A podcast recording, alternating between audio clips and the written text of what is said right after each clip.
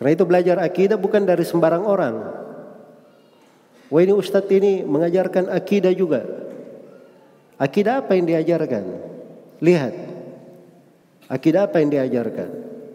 Oh diajarkan buku-buku para ulama salaf. Bagus. Pertanyaan berikutnya, dia mengambil akidah itu dari siapa? Dia pelajari dari siapa? Oh dia baca sendiri, belajar sendiri. Itu tidak boleh belajar dari orang-orang seperti itu.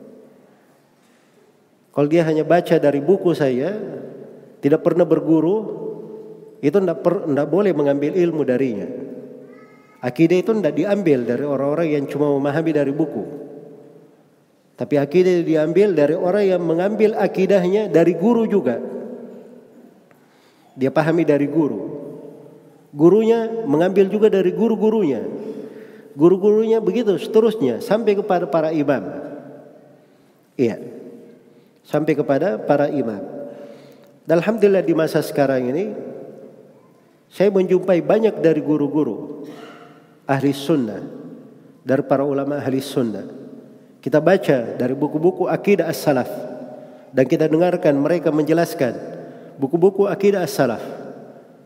Dan pembahasan mereka semuanya sama. Apa yang mereka pahami juga sama. Iya. Di dalam pembahasan-pembahasan akidah tersebut. Dan ini dari hal yang memberikan keteguhan kepada seorang yang mempelajari akidah Islam yang terwarisi dari Nabi sallallahu alaihi wasallam. Baik.